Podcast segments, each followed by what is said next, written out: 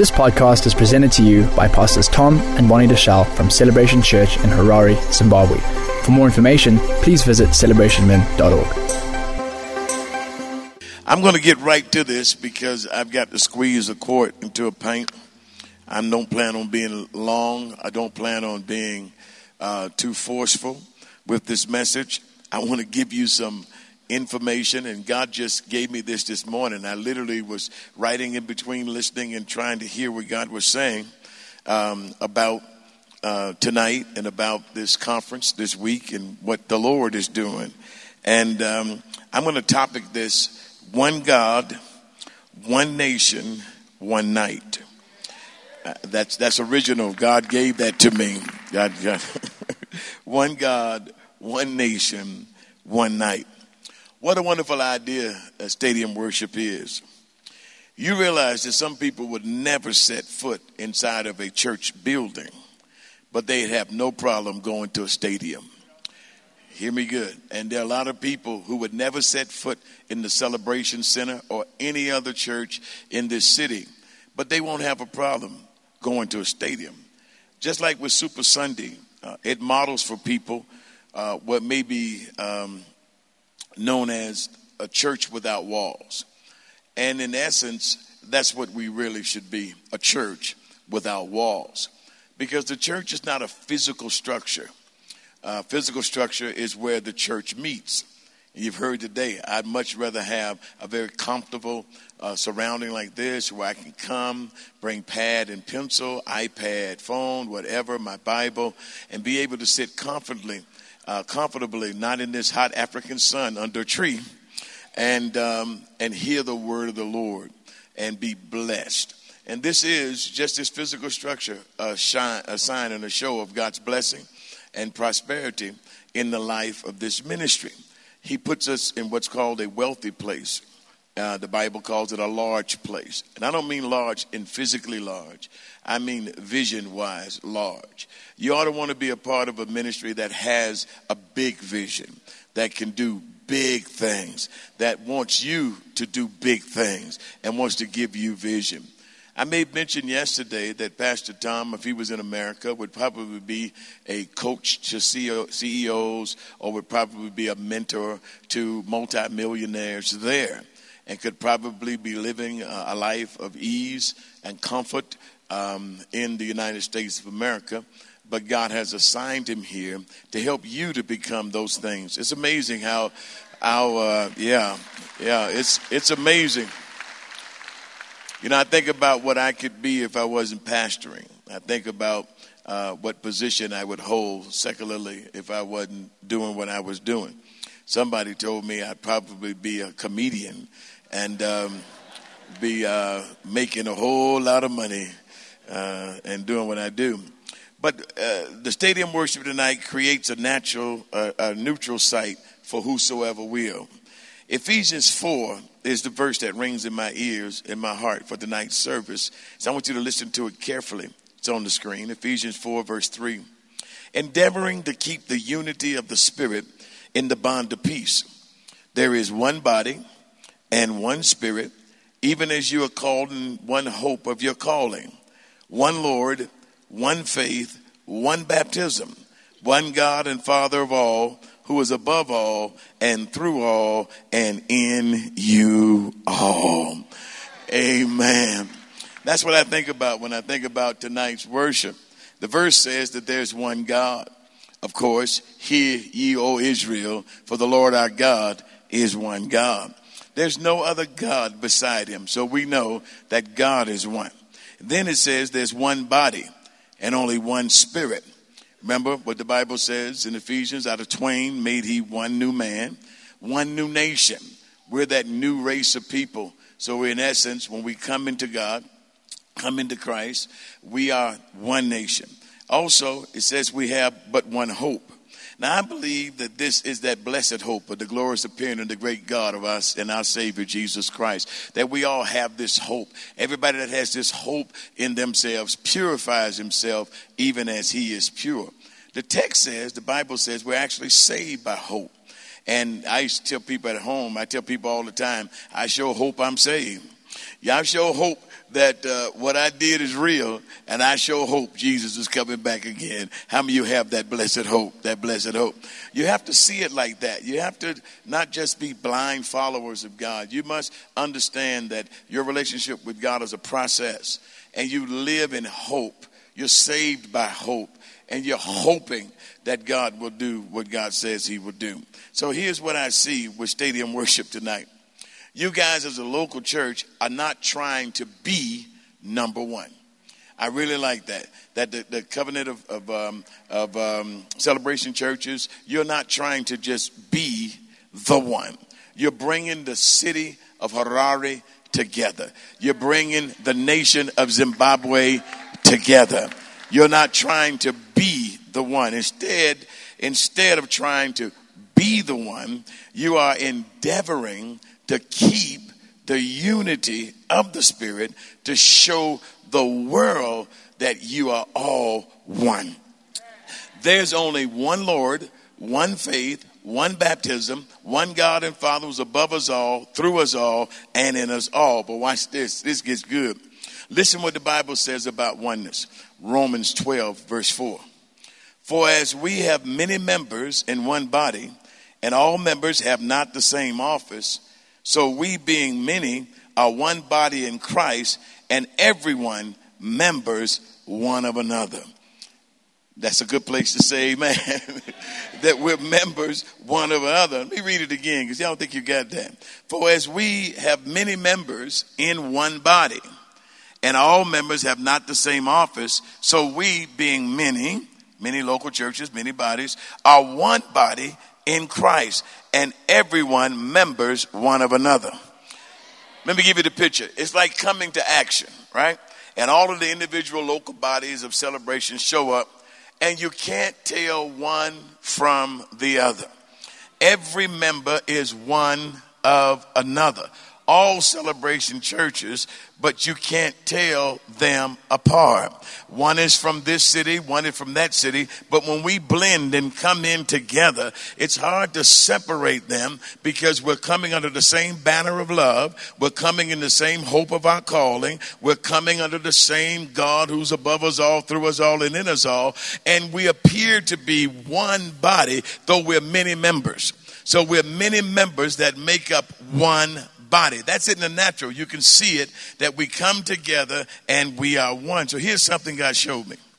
You're going to a stadium where normally sports are played. Do they play sports there? Normally, sports are played. Do they play sports there in the stadium? They play sports there, right? Uh, you could have answered me. You could have said yes. it would help me. It would have helped me tremendously if you'd have done right there. I wouldn't have to repeat it. So they do play sports there sometimes. Am I right? Yes, yes, yes. So the chant you normally hear in the stadium is "We're number one. We're number one," as in one team against another. We're number one. Another side, we're number one. And other teams are holding up their fingers. We're number one. And other teams holding their finger. We're number one. Cheerleaders are cheering their team on. And then the two teams get out onto the field and they compete against each other. So normally it's one team declaring their greatness over another.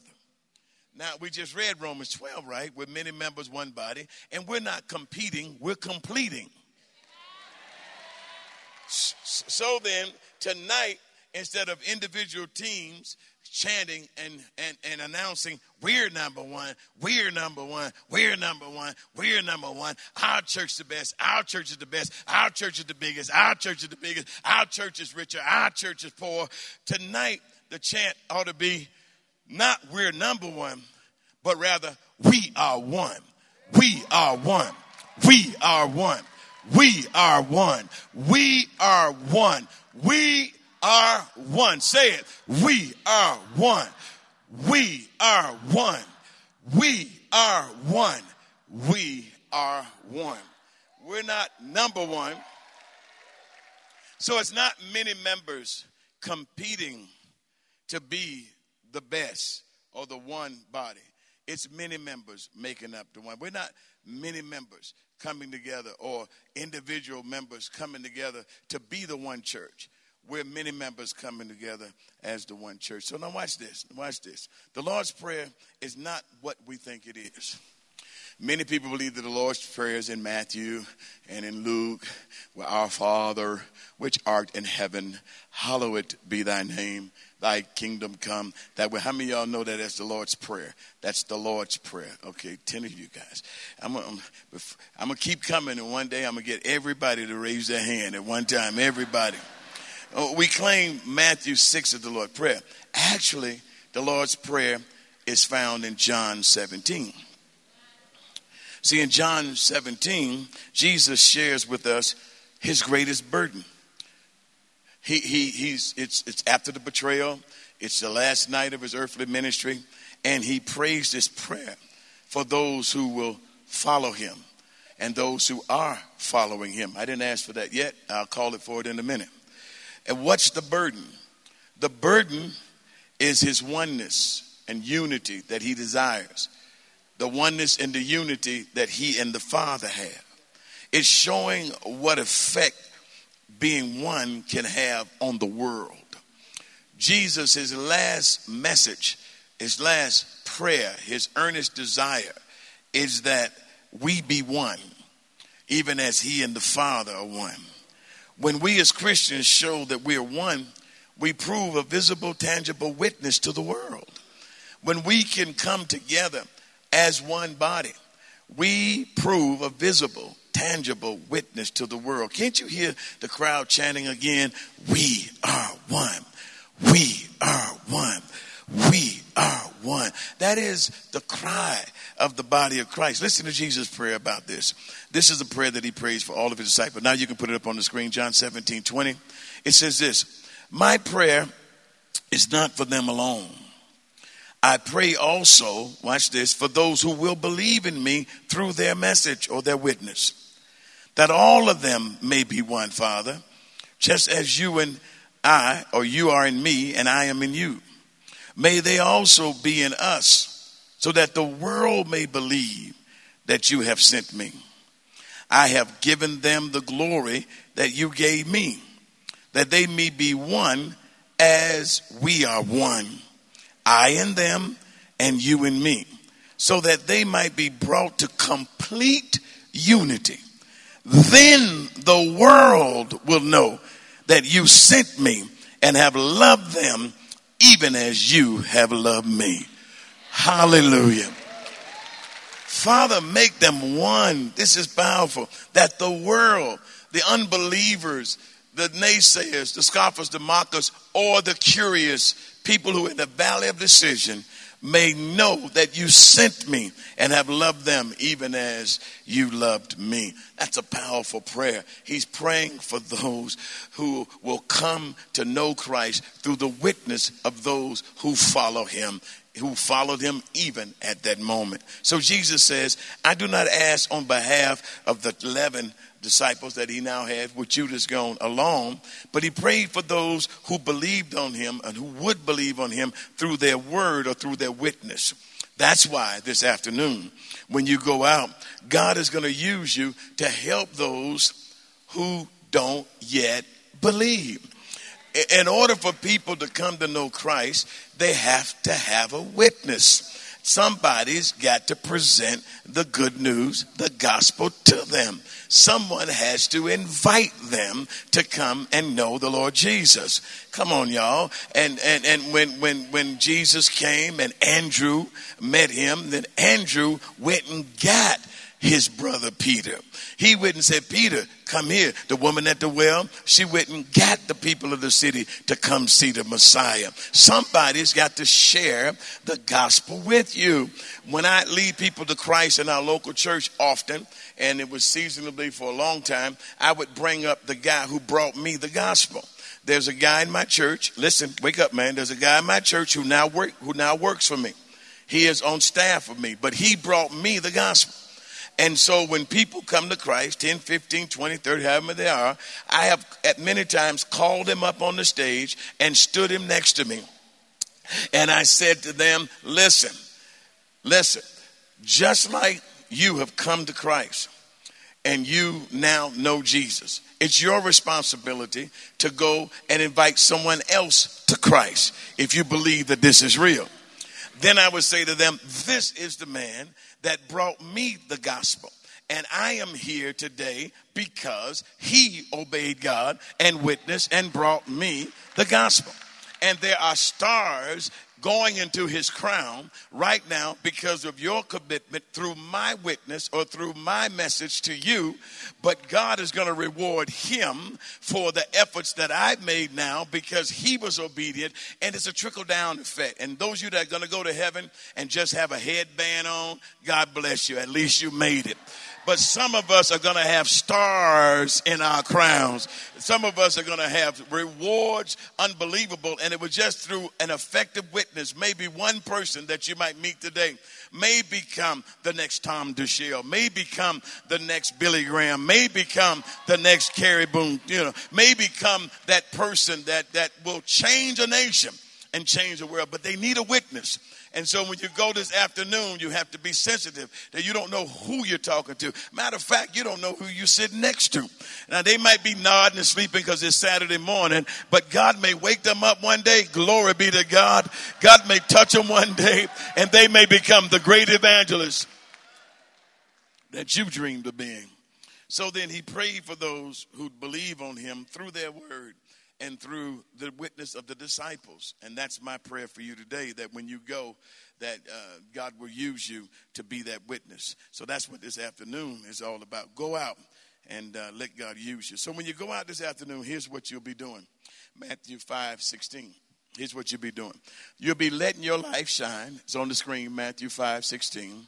The text says, So let your light shine before men, that they may see your good works is it up there? And glorify your Father which is in heaven.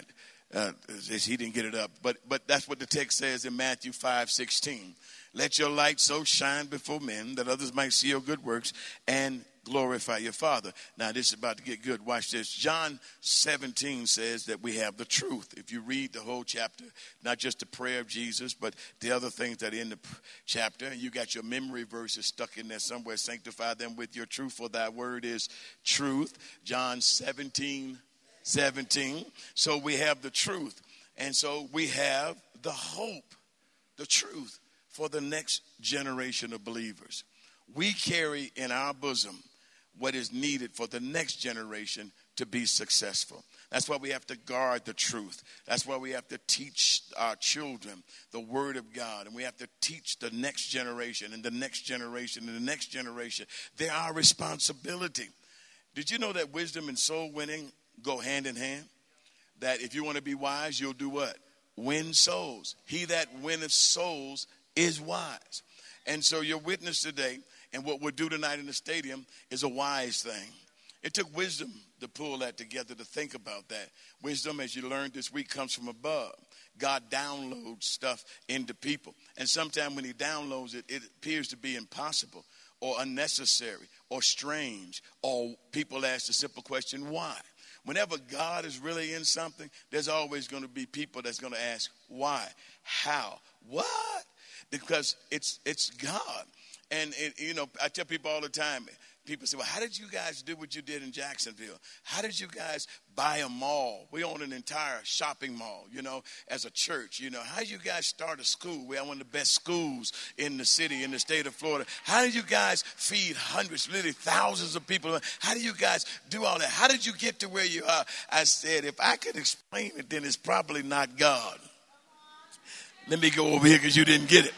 I, I, don't have a formula for this. I, I can't write it in a book and say, now, if you do this, this is going to happen for you. I'm like Pastor Tom's. Things just happen. I get blessed. Stuff just goes on, and I don't even know or understand why. I don't even understand how myself. Has anybody ever been so blessed that you just didn't understand why or how? All you had to do was just throw your hands up and say, Thank you, Lord. Thank you, Lord. I, thank you, Lord.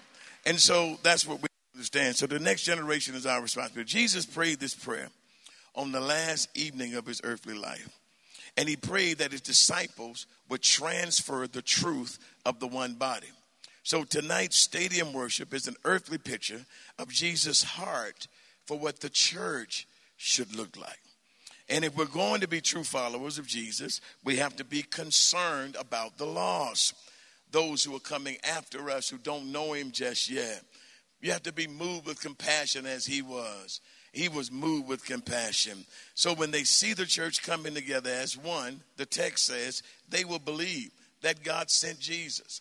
And they would experience the love that God has for mankind, the same love that he has for his son. So we must also participate, as we do in Jacksonville, in what's called random acts of kindness. Uh, Pastor Tom tried to explain it to you, even when you're being extorted. You got to some kind of way muster up the spirit of grace, and you got to be kind, even when you're being ripped off. That's not easy, but you've got to be able to show uh, and respond like Christ would respond. If they ask you to go one mile, go two. They ask you for your hat, give them your coat as well. That's a hard thing. Who can do it? He says, pray for them that despitefully use you. He said to love your enemies. He said, your enemies feed them clothe them. Go right over here. He said, Vengeance is mine. I will repay, saith the Lord. Don't try to take it upon yourself. If you really want to get knocked in the head with one of those sticks and drug down to the jail, some of y'all been there, brother. Said, yeah, I've been hit with some of them sticks, man. and I said it just coming in yesterday, Paul, uh, time we were coming in, and, and uh, police officers were waving people over with sticks. In the United States of America, if you got a stick and you're trying to wave me over, you're going to see my bumper. You're going to see my tail light because I'm moving. I'm keep going. You ain't stopping me with a stick.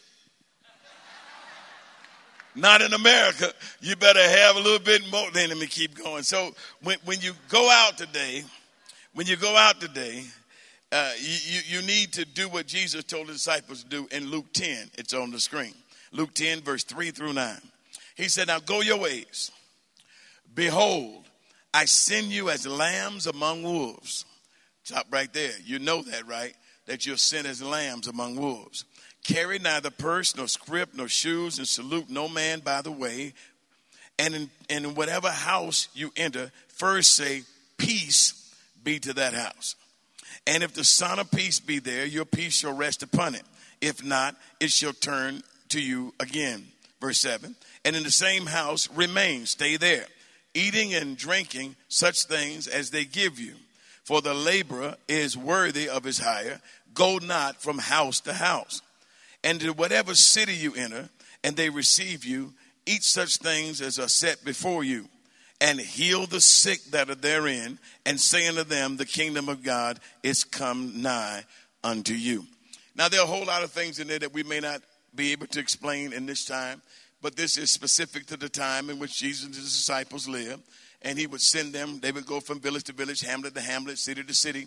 And he didn't want them going begging, he didn't want them going a certain kind of way. He said, I want you to go with this kind of attitude. And I think that the attitude that I want to lift out of here are four things that we can do in Harare, that we can do in relation to what's going to happen tonight, and it can happen and God can be glorified. Number one, the first thing he said was, bless them. I think it's on the screen. Bless them. We've got to be able to speak peace to the people. When you go out today, before you go, we do what's called prayer walking. I just want it one at a time, guys. You can take it off just one at a time. He says, bless them. You go out and you bless them. You speak peace to them. As you get ready to go, you go, Father, I'm going out today, walking the streets of Harare. I'm going through these communities, Father, and I speak peace to the people in this community. I speak peace to the households. I speak peace to the places where there's turmoil. I speak peace to the places where there's corruption. And Father, I bless these people. I bless this community. I celebrate this community. Harare is my home. Harare is where you place me. Harare is where I live. Zimbabwe is the nation of choice for me. You decided to put me here. I live here and I celebrate you for it. So Zimbabwe is a great country. Harare is a great city. And you speak peace. You've got to bless where you are. You've got to find a comfort there. Come on, y'all, because if you don't find a passion and if you're not concerned, if you don't love where you live, you're not going to love the people where you live. You've got to love where you are. You cannot sit around and try to act like you're not happy with being where you are. And you can't always be telling people, well, right now I live in Harare, like you're trying to go somewhere. No, you live in Harare. And so you need to celebrate living in Harare. You need to celebrate living in Zimbabwe. Pastor Tom was heading down the road about some of the entitlement in the United States, and he was right on target and some of the things that we've gone through. I said it in one of the messages that I preached here that I live in a nation where slavery used to be legal. I live in a nation to where there were Jim Crow laws, separate but equal, that we had separate schools for black people. We had separate stores. We had separate this, separate that. Couldn't go through the front, had to come through the back doors. But I can't live in memory of that. I can't let that pain of the past of my ancestors and those who've gone before me keep me from walking in the liberty wherein Christ have set me free. Because he that the Son sets free is free indeed. He heals my past, my pain. He heals that. And so I've gone from that to where I am today. I ain't complaining. I don't forget where I come from, but I ain't complaining because I've taken the principles of God, not even on purpose, just by accident, just by seeking first the kingdom of God and his righteousness. Everything that the heathen seeks after, God has added it unto me. And so I'm just standing here in front of you blessed and don't know why I'm blessed, how I'm blessed, other than Jesus is Lord of my life and I give God the praise for everything in my life. I need about 10 people to say amen. Secondly, fellowship with them. So after you bless them, then you fellowship with them. And that's what he was saying. He said, whatever they set before you, eat. The, the, the, phrase koinonia I mentioned the other night is that love feast, agape feast, that fellowship where we not just come together to be with each other, but we have a meal. And whatever they place before you, you eat it. And when you do that, you're fellowshipping and you're listening. You're listening to people. Tell somebody, listen to people. Listen to people. You know how many times we miss opportunities to win folk to Christ because we talk too much? There used to be a drink in the United States called Big Mouth. It's a big it's a beer. It's called Big Mouth and and and Big Mouth. And the commercial was like, "You got a big mouth, a big mouth." That was a song, but it was Big Mouth beer. And there are a lot of people who have big mouths. You just talk too much. You got to learn how to listen to people. People are people have needs. People want somebody to talk to.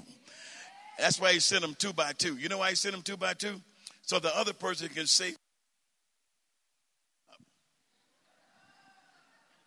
So these batteries need to be changed in all these microphones. All of them are dead and dying. All of them. All right. Now, not the bottom. The, the, the look at the battery. Uh, tell me hold the bottom of it. Throw something bust you in the head. That's where I come from. That's how we do it. We straight gangster. what? Tell me what? I hold the mic want to hold it. Yep, yep.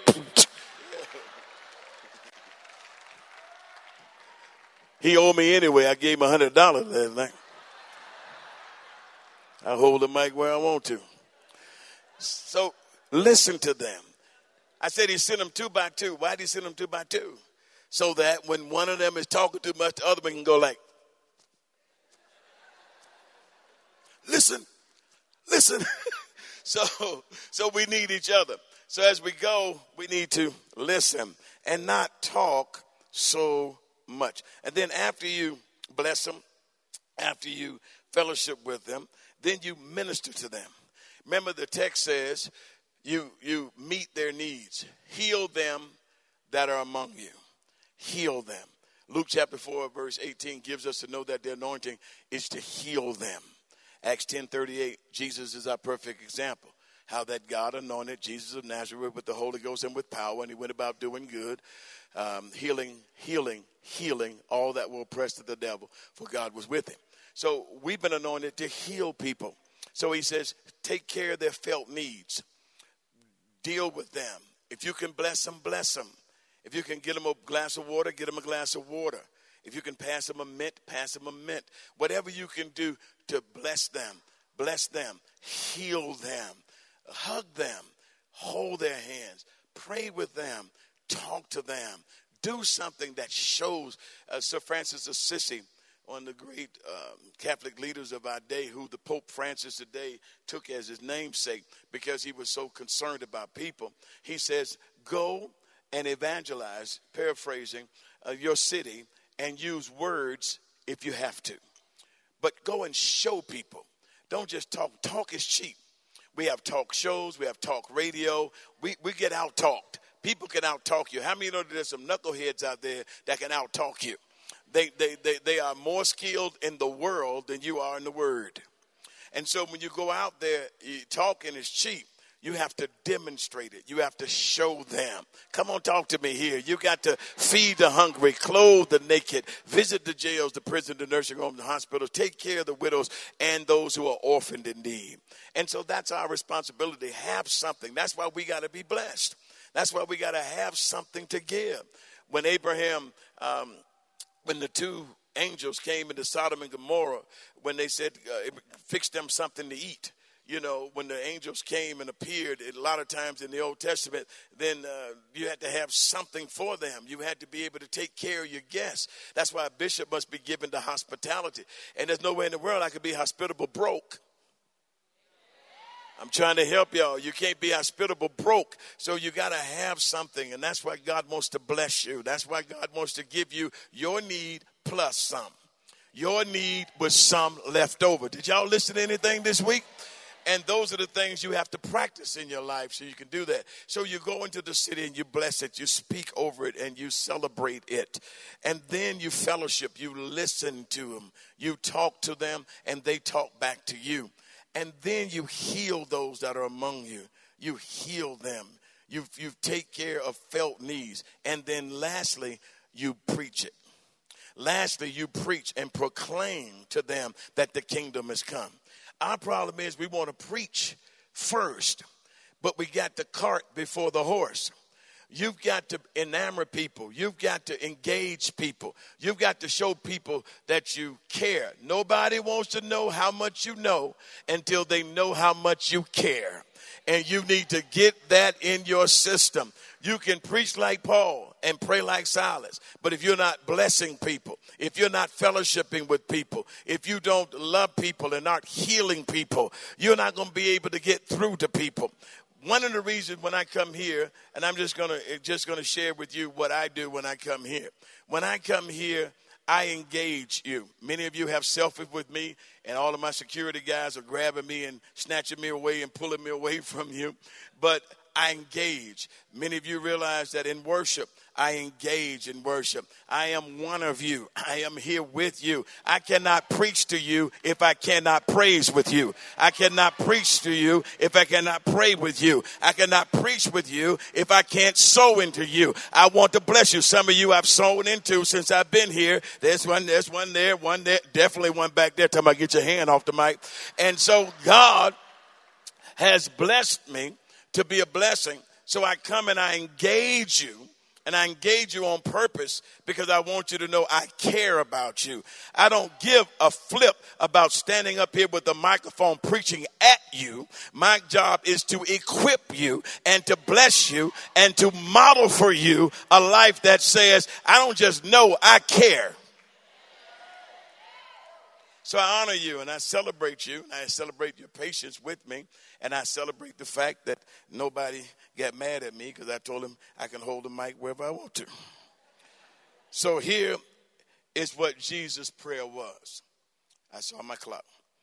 Number one, that we may all be one. In America, on our money, there's an expression called e pluribus unum. E pluribus unum. It says out of many, one. Well, you guys use American dollars. E pluribus unum on our monetary system. Ben Franklin and Thomas Jefferson are responsible for that when America was just 13 colonies. And they wanted these 13 colonies to become one colony. So e pluribus unum was the suggestion out of many, one, where the 13 colonies become one nation. And then we've added now with 50 states that make up one nation. E pluribus unum one nation under God, indivisible, with liberty and justice for all. And so that's the concept that out of many becomes one. So Jesus' prayer was that we can have the same oneness that he and the Father has. That's important for two reasons.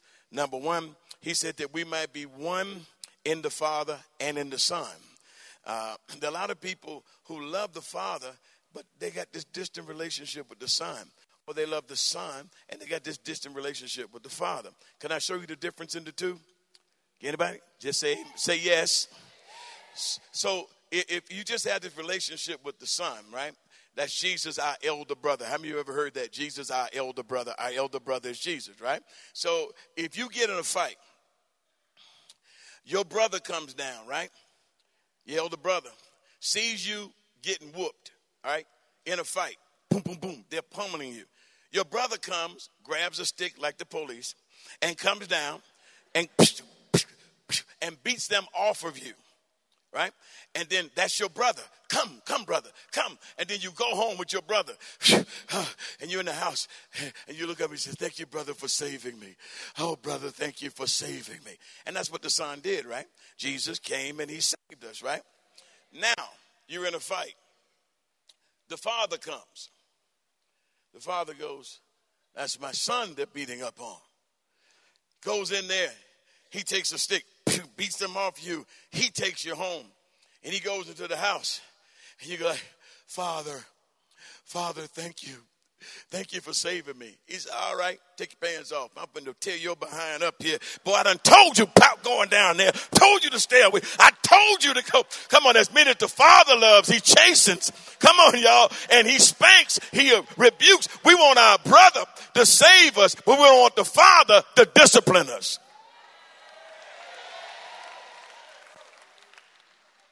So he says, You need saving and discipline. So he said, So we need the Father and the Son. And of course, the Holy Spirit is the one that's convicting you about you're going to get whooped tonight.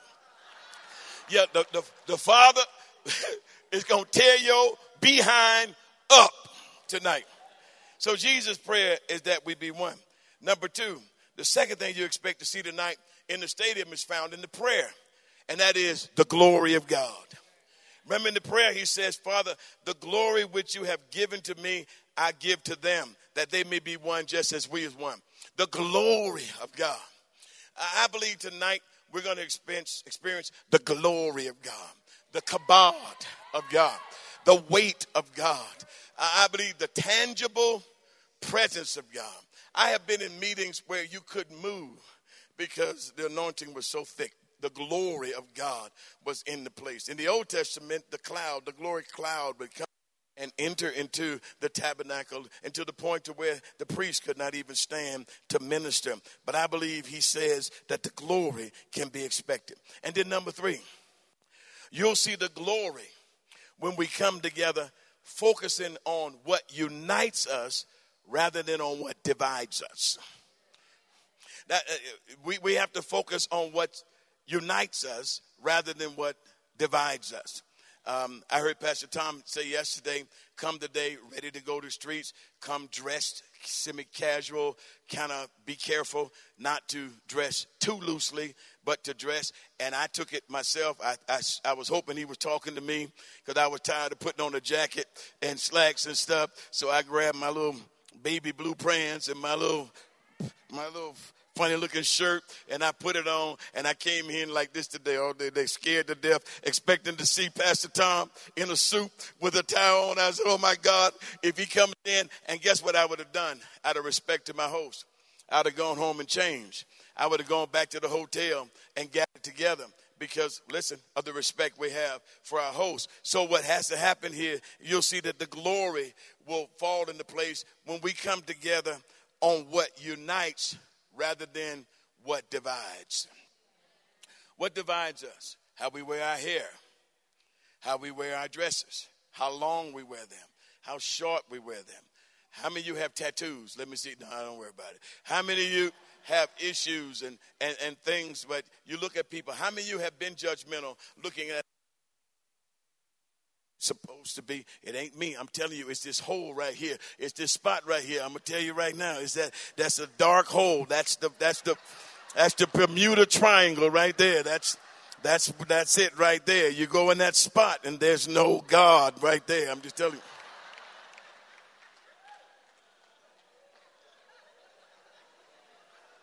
But there's some things that divide us. Got to hear this. You got to hear the end of this. That you don't need to allow to be present in that facility tonight. There's some things you need to leave at home. Get your judgmental, high minded, pious self in check. Stop looking down your ecclesiastical noses at other people and get your prejudice out of the way. Get your racism out of the way. Get all of that stuff out of the way and watch how God brings tonight black, white, colored, brown, yellow, everybody and their mama, one nation under God, indivisible with liberty and justice for all.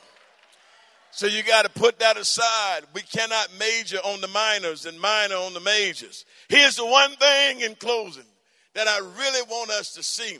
Here's the thing that unites us. There are some essentials and some non-essentials. The non-essentials are what time do y'all meet on Sunday? Do you meet outside? Do you meet inside? Do you meet this? Do you hold this long? Do you stay in there that long? Those things, don't worry about that. We're coming together tonight under the banner of love, Jehovah Nissi, the Lord our banner. And we're coming tonight, one Lord, one faith, one baptism, one God and Father is above us all, in us all, and through us all, over all. And here's what you need to remember. Take this one truth. 1 Corinthians 15 1. It's not on the screen, so I'll just read it. Moreover, brethren, I declare unto you the gospel which I preached unto you, which also you have received, and wherein you stand. So everybody that is Christian tonight is coming because of the gospel. They heard the good news. They heard the story of a Savior came from glory. They understand that they are who they are by the grace of God. The same chapter says, I am what I am by the grace of God. For it is by grace through faith that you've been saved in Christ Jesus, and not that of yourself. It's the gift of God, not of works, lest any man should boast. Any true Christian tonight is not there by any effort of their own. They're there because of what Christ did on the cross of Calvary. It's the finished work of Calvary that makes us one in the body of Christ. The same blood that cleansed me cleansed anybody who is a child of God. For we're all the children of God by faith in Christ Jesus. So that's number one. Verse two, by which also ye are saved. I told you, if you keep in memory what I preached unto you, unless you have believed in vain. For I delivered unto you first of all that which I also received, how that Christ died for our sins according to the scriptures, and that he was buried, and that he rose again the third day according to the scriptures. If you ever wondered what the cross was all about, if you ever wondered what faith is all about, if you ever wondered what it means to be saved and what you had to believe on to be saved, why don't you take a page from First Corinthians? Jesus came, he lived, he died, he was buried, and on the third day he rose and he's alive forevermore and he's seated on the right hand of the Father. And that's what I believed. And I became a Christian because I believe that story. You became a Christian because you believe that story. And if there's anybody that comes out tonight that is a Christian or going to be a Christian, they're going to have to believe that story. And so that's how we become one, not because of how we dress, not because of how we look, not because of what day we worship. Come on, talk to me. Not where we worship, but because of who we worship. Jesus Christ is alive. He is is risen and he is Lord. That is the gospel. So you can sit there on this Saturday Saturday morning and you can pretend to be deep. You can be fatigued. If anybody ought to be tired, it ought to be me. Y'all had to sit there while I preached and sweated. Bishop Mark, Pastor Tom, all the other speakers, all you had to do was sit there. Many of you took naps. I saw you, especially right in this area right there.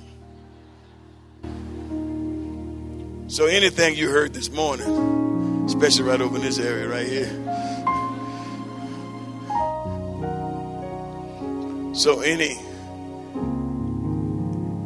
anything that we need to know tonight about anything is that God has opened the heart of your pastors to have a stadium worship to where I believe the John 17 prayer of Jesus will be visibly, visibly manifested, where the world will see us as one and then believe that God sent Jesus and that Jesus came, lived, died, was buried, and rose again the third day according to the scriptures, and that whoever believes on him shall not perish, but have everlasting life. Such a simple message, but a powerful message, a message that can change a nation. Change a nation overnight. And I'm so grateful to God to be here with you and to be able to experience this tonight. I really am. And what I'd like to hear tonight in that stadium, it doesn't have to be chanted verbally, but I know I'll hear it in the spirit. Not we're number one, not we're the best, not our church is bigger, not we have more this or more that. But it would be great to be able to hear in the spirit and maybe even audibly.